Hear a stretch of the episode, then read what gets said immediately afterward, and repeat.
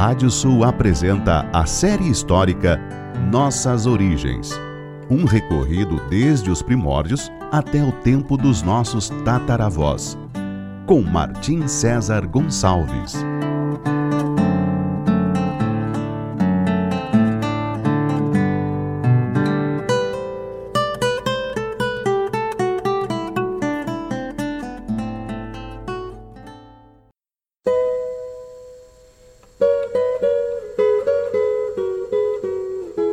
Série histórica Nossas Origens. Da savana africana até a pampa ameríndia.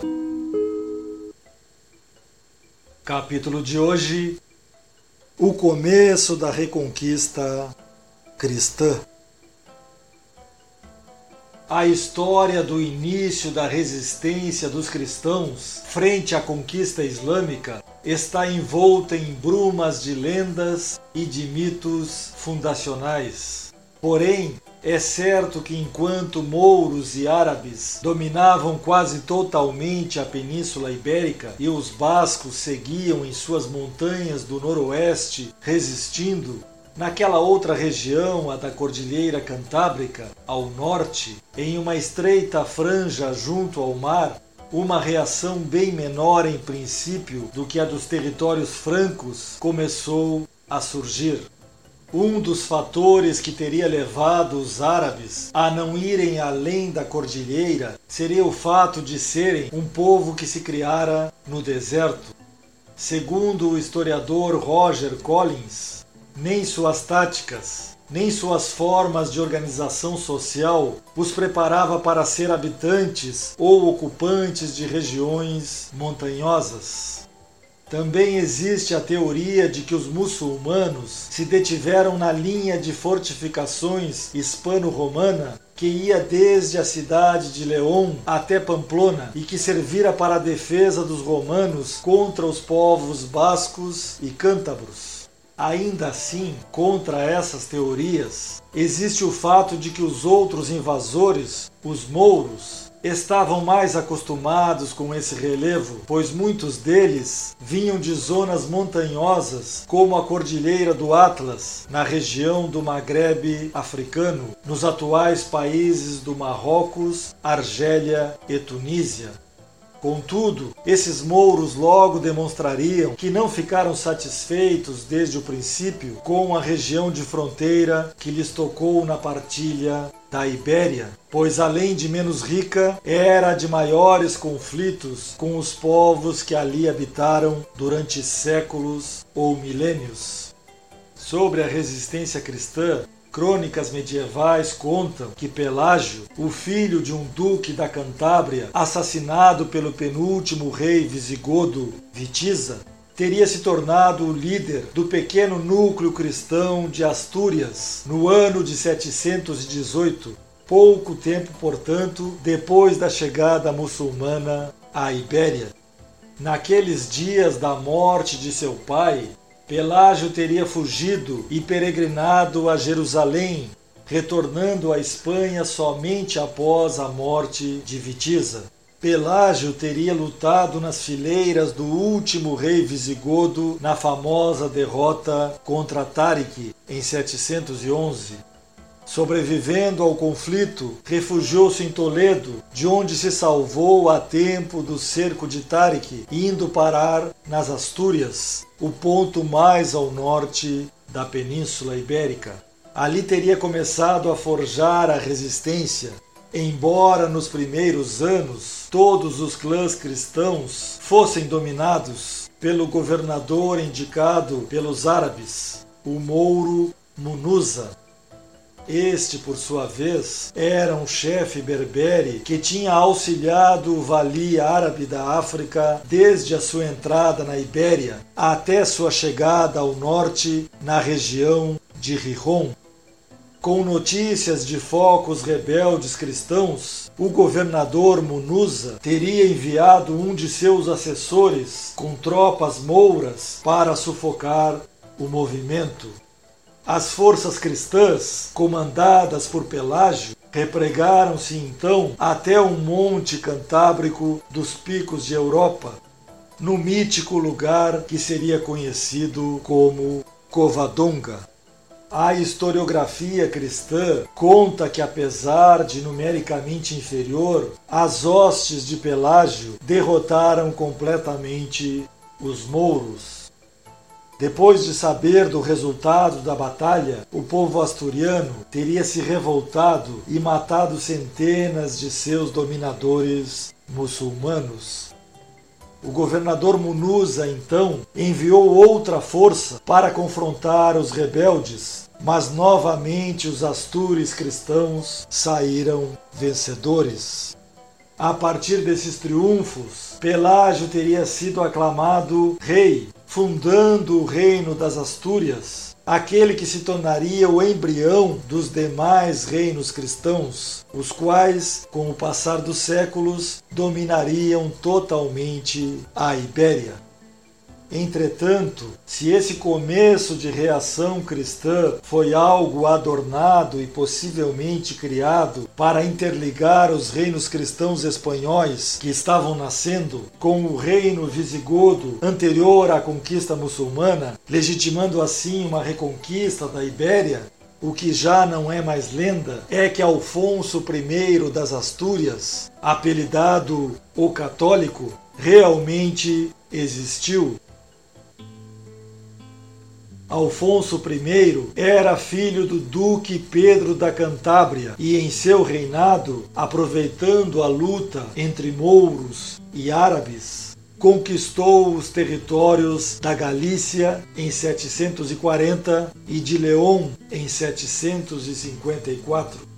A partir do seu governo, houve uma clara divisão entre a região cristã nessa linha costeira ao norte e a região muçulmana, abrangendo a maior parte da Ibéria, no centro e no sul.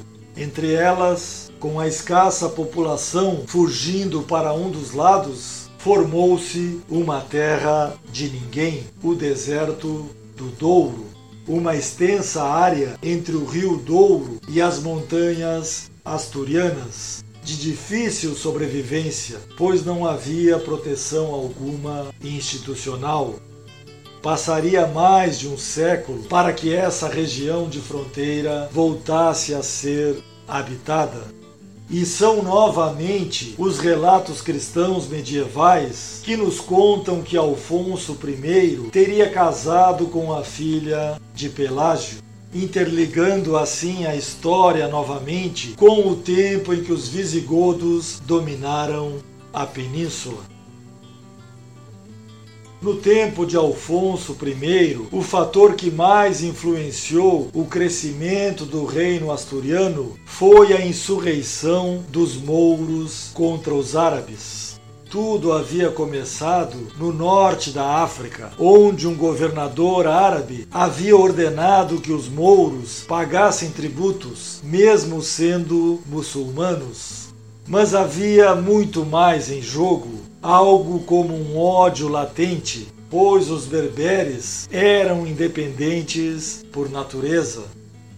O geógrafo grego Estrabon já havia escrito que a Berbere era uma raça aguerrida ciosa de sua liberdade por natureza. O historiador Reinhard Dose escreveu que chegaram a ser para os árabes, quando estes intentaram subjugá-los, inimigos muito mais temíveis que os soldados mercenários e os oprimidos súditos da Pérsia e do Império Bizantino. O governador árabe da Espanha então teria levado suas tropas contra os mouros africanos, sem conseguir, no entanto, dominar a revolta. Em outro combate, que recebeu o nome de Batalha dos Nobres, pereceram diversos líderes árabes. O califa, então, desde Damasco, estremeceu de ira com a notícia e teria dito: Por Deus, eu os farei ver o que vale a cólera de um árabe de antiga estirpe. Enviarei contra eles um exército, como não viram outro, cuja frente estará em sua casa quando sua retaguarda não tiver ainda saído da minha. O exército que foi enviado era de sírios, e os árabes que estavam na África, bem como os da Espanha, não apoiaram os recém-chegados. A derrota dos sírios foi tão grande que um terço de suas forças pereceu e outro terço foi capturado. Os remanescentes se encerraram na cidade fortificada de Celta, pedindo ajuda aos árabes espanhóis, pois estavam morrendo de fome sitiados. Os árabes ibéricos, que haviam chegado havia 30 anos na península, não queriam auxiliar os árabes sírios pois sabiam que essa leva de muçulmanos de outra região, ainda mais sendo da terra do califa, iria conturbar ainda mais o complicado jogo político de Al-Andalus. Só aceitaram socorrê-los quando precisaram daqueles guerreiros sírios para sufocar a revolta moura que havia se espalhado por terras ibéricas. A sublevação dos berberes ameaçava retirar dos árabes todo o poder que tinham sobre o reino da Andaluzia. Sobre os mouros na Ibéria e seus conflitos contra os árabes durante os anos de domínio muçulmano, o historiador Reinhard Dose escreveu eles haviam sido os verdadeiros conquistadores do país. Musa e seus árabes não haviam feito mais que recolher o fruto da vitória conseguida por Tariq e seus doze mil berberes sobre os exércitos dos visigodos. Porém, quando se tratou de dividir o fruto da conquista, os árabes ficaram com a parte do leão. Eles se atribuíram a maior parte do botim, o governo do país e as terras mais férteis. Guardando para si a bela e opulenta Andaluzia, relegaram aos companheiros de Tariq as áridas planuras de La Mancha e da Extremadura, e as ásperas montanhas de León, da Galícia e de Astúrias, onde era preciso escaramuçar sem trégua com os cristãos mal domesticados. No próximo capítulo falaremos sobre mouros contra árabes na Andaluzia. Até lá!